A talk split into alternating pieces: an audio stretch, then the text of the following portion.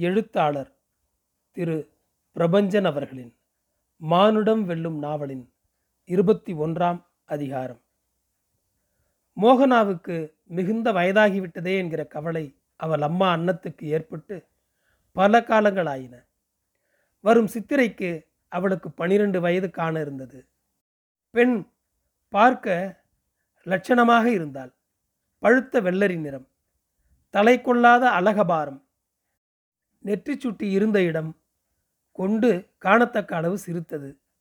நீண்ட கூரிய நாசி செப்பு மாதிரியும் செம்பருத்தி மாதிரியும் சிவந்த வாய் வயதுக்கு மீறின மார்பு மற்றும் உடம்பு வளர்ச்சியும் பெற்றிருந்தாள்.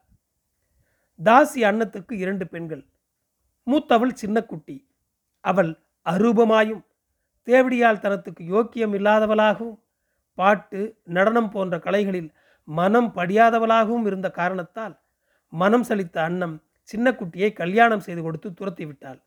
இறைவனுக்கு என்று தன் இளைய மகளை தேர்ந்து கொண்டாள். தாசி அன்னத்துக்கு கைலாசவாசியான ராஜா காலத்தில் மிகுந்த கியாதியும் செல்வாக்கும் இருந்தன. தாசிகளுக்கென்று அப்போது நிலவிய பல கட்டுப்பாடுகளை தளர்த்தி சில சலுகைகளை ராஜா அவளுக்கு வழங்கியிருந்தார். சந்திரமா பரங்கப்பட்டா கல்லிழைத்த ராக்கடி பேசீர் மகரகண்டி ஐந்து கலசமுள்ள ஜிமிக்கி காதுப்பட்டை வெள்ளிக்கத்தி விருவதி ஆகிய அணிகலன்களை அவர்கள் அணியக்கூடாது என்று விதியிருந்தும் அன்னமும் அவள் சந்ததியாரும் அணியலாம் என்று சலுகையும் இருந்தது. நெற்றியில் நீளமாக குங்குமம் இடலாகாது. மத்தாப்பு நிறமுள்ள ரவிக்கை புடவைகள் ஜாலராக்கள் குசும்பா புடவைகள் வெள்ளை துப்பட்டா கை உருமாலை வேலைப்பாடு மிகுந்த நாடா மோதிரம் ஆகியவைகளையும் தாசிகள் அணியலாகாது. வேண்டுமானால் கோயிலுக்கு பொட்டு கட்டி கொண்டு தாசி பொறுப்பேற்கும் அந்த நாளில் அந்த பெண் அணிந்து மகிழலாம். தாசிகளுக்கு விதிக்கப்பட்ட அத்தனை கெடுபிடிகளும் மோகனாவுக்கு விளக்கப்பட்டு அலங்கார பூஷிதையாக அவள் இருந்தாள். ஆகவே அன்னம் கோயில் அதிகாரிகளிடமும் ராஜகுருவான வாத்தியாரிடமும் தன் மகளை பொட்டுக்கட்டி தாசியாக்கி கொள்ள வேண்டும் என்று விஞ்ஞாபித்தாள். கோயில் அதிகாரிகளுக்கும் வாத்தியாருக்கும் ஏகமான வேலைகள் இருக்கவே அவள் பிரேரணையை அவர்கள் காதில் போட்டு கொள்ளவில்லை. ஆகவே அவள் அரசருக்கு விண்ணப்பித்தாள். ஊரில் அவள் அறிந்த கல்தச்சன் ஒருத்தன் இருந்தான். அவனுக்கு தெலுங்கும் அரசர்கள் அறிந்த மராட்டி மொழியும் தெரிந்திருந்தது. அவனுக்கு குலைவாழ பழச்சிப்பும் வெற்றிலை சீவலும் நிறக்க வாங்கி தந்து ராஜாவுக்கு விண்ணப்பம் எழுதச் சொல்லி வேண்டினாள். அவன் அந்த பரிசுகளை அங்கீகரித்து கொண்டு எழுதினான். ஆயிரம் வருஷம் ஜீவியம் வந்தவராய் சகல சிரேயஸ்களோடும் இருக்கப் போகிற திருமகளையொத்த பிரபைகளை கொண்ட ஸ்ரீபாய்களை புணர்ந்து சகல மங்களா அதிர்ஷ்டங்களுடன் வளர்பிறை போல் இருக்கும் தஞ்சாவூர் ராஜா சாயாஜி போன்ஸ்லே அவர்களின் பாதார விந்தங்களில் கிடந்து சேவித்து அடியால் ஆயிரம் அடியாளுக்கும் அடியால் தாசி அன்னம் விழுந்து புரண்டு வந்தித்து துதித்து வணங்கி எழுதும் கடித விண்ணப்பமாவது. கைலாசவாசியாகிய துலஜா மன்னர் மரபில் வந்த மாணிக்கம் போன்ற தங்கள் சன்னிதானத்துக்கு மனிதர்க்குள் கடைப்பட்ட இழிந்த ஈன ஜென்மமெடுத்த தாசி அன்னமாகிய நான் பிரார்த்தித்து கொண்டு எழுதுவது யாதெனில் என் மகள் மோகனாவை தங்கள் ராஜீய சர்க்கத்துக்குள் இருக்கும் ஒரு கோயிலில் பொட்டு கட்டிக்கொள்ள அனுமதி அளித்து அவளை தேவர்க்கு தாசியாக்கி கடாட்சி தருள விஞ்ஞாபம் செய்ய வேணும். என் மகள் மோகனா பனிரெண்டு வருஷங்களை கடந்து விட்டாள். பெரிய மனுஷி மாதிரி அவள் அங்கஸ்வரூபம் பூரித்திருக்கிறது. அவளை பார்த்த எவரும் அவளை விரும்புவர் என்பது சத்தியமையனே சந்திரமௌலீஸ்வரரின் தலைமுடி நிலா மாதிரி சௌந்தரியம் கொண்டிருக்கும் அவளை கேவலம் குடும்பத்தில் வைத்தா சீரழிப்பது. தேவர்களுக்கல்லவா அவள் அர்ப்பணமாக வேண்டும்? ஆகவே என் சொத்தை தாங்கள் அங்கீகரித்து கோயில் தாசியாக்கி அருள வேணும் என்று மீண்டும் ஆயிரம் முறை சேவித்து வந்திருக்கிறேன். தங்கள் அடியாளுக்கு அடியாளுக்கு அடியாள் தாசி அன்னம். கடிதத்தை அனுப்பின ஒரு கிழமை காலத்துக்குள் ராஜாவிடமிருந்து ராஜா சமூகம் காண உத்தரவாகியது. அரண்மனைக்குள்ளே இருக்கும் சந்திரமௌலீஸ்வரர் கோயில் பிரகாரத்திலேயே ராஜா அவளையும் அவள் மகள் மோகனாவையும் கண்ணால் கண்டு கடாட்சித்தார். அப்புறம் பக்கத்தில் இருந்த அமைச்சர் பண்டிதரிடம் உத்தரவை நல்கினார். அதன்படி மோகனாவுக்கு தாசி பட்டம் கட்டவும் மாதம் ஒன்றுக்கு ஐந்து பணம் இரண்டு கலம் நெல் சம்பளமாக தரவும் ஏற்படுத்தப்பட்டது. அத்தோடு ராஜாவின் கருணையாக தினமும் கோயில் மடப்பள்ளியிலிருந்து ஒன்றரை பட்டை சாதம் அருளவும் ஏற்பாடாகியது. மேலும் தாசி அன்னத்துக்கு வயசாகிவிட்டபடியால் அரண்மனை பெண்களுக்கு ஏவல் செய்யும் அக்காவாகவும் அவள் நியமனம் செய்யப்பட்டாள். கோட்டை தலைவன் சையத்கானின் கொடுஞ்செயல்கள் மிகவும் அதிகரித்து வருவதாக அரண்மனைக்கு செய்திகள் வந்து கொண்டிருந்தன. தன் ஆட்சி பிரதேசத்திலேயே ஒரு ராஜ்யத்தின் தளபதி கொள்ளையடிக்கிறான் என்கிற செய்தியும் அரசருக்கு வந்திருந்தது. மன்னன் சாயாஜி கவலை கொண்டவன் ஆனான் எந்த சையத்கானின் உதவியால் அவர் பதவிக்கு வந்திருந்தாரோ அவனையே அவர் எதிர்ப்பது எப்படி? தவிரவும் படையும் அவன் பக்கமே இருந்தது. தன் உத்தரவுகளை ஏற்று செயல்படுத்துகிறான் அவன். தனக்கு அவன் அடிபணிகிறான் என்கிற கற்பனை சுகத்தில் லைத்திருப்பதையே சாயாஜி விரும்பினான். ஆகவே சையத்கானை பகைப்பது என்பதும் அவன் மேல் நடவடிக்கை எடுப்பது என்பதும் சாத்தியமில்லை என்றே அவனுக்கு தோன்றியது. கோயிலிலும் தனியான இடங்களிலும் அமர்ந்து தவம் செய்வதை தன் அலுவல்களில் பிரதானமாக அவன் செய்து கொண்டான்.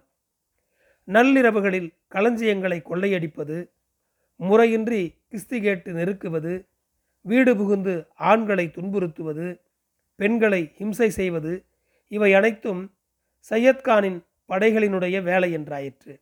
அனைத்துக்கும் சிகரம் வைத்தாற் போல கோயிலுக்குள் இருந்த மோகனாவை வெளியே இழுத்து வந்து அவளை தான் வாசம் செய்யும் திருவையாற்று மாளிகையில் வைத்து சேதம் பண்ணியதோடு நிற்காமல் அவளை நிரந்தரமாக வைத்து கொண்டிருப்பது பற்றி அரசருக்கு தகவல் போயிற்று. விளைவாக சாயாஜி அதிக நேரம் பூஜையில் இருந்தான். அந்த குழந்தையை கோகிலா ஆதங்கத்துடன் பார்த்தாள் பல்லாங்குழி ஆடிக்கொண்டும் ஓடிப்பிடித்து ஆடிக்கொண்டும் இருக்க வேண்டிய சின்னஞ்சிறிய வயதில் இந்த குழந்தையின் தலையில் இப்படி ஓர் எழுத்தா என்று துயரப்பட்டாள். குழந்தை தாசி தொழில் என்பது எக்காரியங்களை அடக்கியது என்பது பற்றி அறிவாயானி இல்லை அக்கா. என்ன அடக்கியது? உன் அம்மா செய்த காரியங்களை அருகிலிருந்து பார்த்திருப்பாய்தானே? ஆமாம் அக்கா பார்த்திருக்கிறேன். கோயிலிலே பூஜை செய்யும்போது அருகிருந்து பாட்டு பாடுவது ஆடுவது கோயிலை சுத்தமாக வைத்துக் கொள்வது. பெரிய மனிதர்களும் பிரபுக்களும் மாலை மற்றும் இரவு நேரங்களில் வருவார்கள். நிறைய பழம் பொன்னகை தங்கக்காசுகள் கொண்டு வந்து கொடுத்துவிட்டு செல்வார்கள். அந்த பிரபுக்கள் பலரும் என்னை தூக்கி தம் மடியில் வைத்துக்கொண்டு கொஞ்சுவார்கள். அவ்வளவுதானே? கோகிலாவின் நெஞ்சில் குருதி கசிந்தது. அதன் வெளிப்பாடாக கண்களிலும் நீர் கசிந்தது. ஏனக்கா அழுவுறீங்க? ஒன்றுமில்லேம்மா. உன் அம்மாவை நினைச்சு அழுவுறேன். எங்களை இப்படி நாரி சீரழியும்படி படைத்தானே அதை நினைத்து அழறேன். நேற்று நடந்த நிகழ்ச்சி ஒன்று அவள் நினைவில் நிழலாடியது. கோட்டைக்கு மேல வீதி கொங்கணேஸ்வர சாமி கோயிலுக்கு அடுத்த சந்தில் இருக்கும் படேராவ் சாஹிபு. அவர் அவளுக்கு கனிவர்க்கங்களும் பட்டும் பொன்னாலான தொங்கட்டான் ஒன்றும் அனுப்பி வைத்து சாயங்காலம் இருபது நாளைக்கு மேலே வருவதாகவும் வெந்நீர் வைத்து குளித்துவிட்டு தயார் நிலையில் இருக்கும்படியாகவும் சொல்லிவிட்டிருந்தார். கோகிலாவுக்கு அது தன்னை இழிவுபடுத்துவதாக தோன்றியது. வந்த ஆளிடமே அதை திருப்பி அனுப்பியிருந்தாள். இன்று காலையில் அவள் கோயிலுக்கு சேவகம் செய்ய போகையில் அந்த மனிதர் வழிமறித்து என்னை புறக்கணித்தது ஏன்? என்று கேட்டார். அந்த ஆள் சுமார் நாற்பது வயது மதிக்கத்தக்கவராகவும் பலசாலியாகவும் ஜவேஜி உள்ளவராகவும் காணப்பட்டார். நான் இறைவர் ஊழியம் செய்கிறேன். நரசேவகம் என்னால் செய்ய முடியாது. என் வழியை விடும். தாசிகள் தராதரம் பேசலாமோ? மானை தின்னும் புலிகள் இரத்தத்தை வெறுக்கலாமோ? எங்களைப் போன்ற ஊர் ஜனங்களின் காம வடிகால் அல்லவோ நீங்கள்? உன்னுடன் ஓர் இரவாவது உடனிருந்து ரதியும் மன்மதனும் போல் சுகிக்க எண்ணிவிட்டேன். உன் உத்தாரத்தை இப்பவே சொல்லிவிடடி. மன்னியுங்கள். என்னால் முடியாது. அவன் அவள் தலைமுடியை பற்றி கொத்தாக இழுத்து போட்டான். அவளை கன்னத்தில் அறைந்தான். சேலையின் முந்தானையை பிடித்து இழுத்து துராக்கிருதம் செய்தான். ஐயோ என்று அலறிய அவளை காப்பாற்ற ஒற்றை ஆண் பிள்ளையும் ஒற்றை பெண் பிள்ளையும் கூட அங்கில்லை. நீ விபச்சாரம் செய்யும் பொம்பிளைதானே அப்படி இருக்க உனக்கு மானம் கௌரவம் போன்ற விஷயங்களில் நாட்டம் எப்படி ஏற்படலாம் என்று ஊர் அதிகாரி அவளை பார்த்து கேட்டார். அதையெல்லாம் நினைத்து தன் துக்கத்தை காட்டிலும் அது பெரிய துக்கமாக போச்சுதே என்று மனம் நொந்தாள் கோகிலா சந்தா சாஹிபுக்கு அந்த செய்தி மிகவும் மனமகிழ்ச்சியை தந்தது. என்ன? தஞ்சை சீமை மக்கள் அதிருப்திக்குள்ளாகி கலகம் செய்ய முற்படுகிறார்களா? ரொம்ப சந்தோஷமாக இருக்கிறது. ஆம் என்றார் அமைச்சர் பண்டிதர். தொடர்ந்து அந்த சீமை கோட்டை தலைவன் சையத்கான் அங்கிருந்த கர்நாடக பெண் ஒருத்தியை இழுத்து கொண்டு போய் விட்டானாம். அதனால் மக்கள் மிகுந்த அதிருப்திக்குள்ளாகியுள்ளனர். தவிரவும் விலைவாசி ஏற்றம் பஞ்சம் முதலானதுகள் வந்து மக்களை மிகுந்த தொந்தரவுக்கு உள்ளாக்க மனம் பேதுற்று போயிருக்கின்றனர். என்ன? தஞ்சையில் கூடவா பஞ்சம்? வானம் பொய்க்கவில்லை. மன்னர்கள் மனம் பொய்த்து விட்டது. ஆகவே வளம் சுருங்கிவிட்டது. ஆட்சி நீதி கோணினால் அநீதிதான் மிஞ்சும். வரம்பு தாழும் பயிர் சாகும். நல்லது இதுதான் உகந்த நேரம். தஞ்சையை தாக்கி பிடிக்க இது நேரமில்லை. நம் படையை நடத்தி கொண்டு தாங்கள் காரைக்காலையே போய் பிடியுங்கள். நமக்கு எதிர்ப்பு இருக்குமா? எத்தனை சிப்பாய்கள் தங்களுக்கு தேவைப்படுவர்? பிரபு ஓர் ஆயிரம் பேர் போதும். வேண்டுமானால் தெரிவித்துக் கொள்ளலாம். நல்லது நம் தம்பி இந்த படையை நடத்தட்டும். நம் நண்பர் குவர்னர் துரை துய்மாவுக்கு காரைக்காலை நம் நட்பின் சின்னமாக தருவோம். ஒரு படையெடுப்பு தொடங்கும் முஸ்தீபு ஏற்படலாயிற்று. நன்றி. தொடரும்.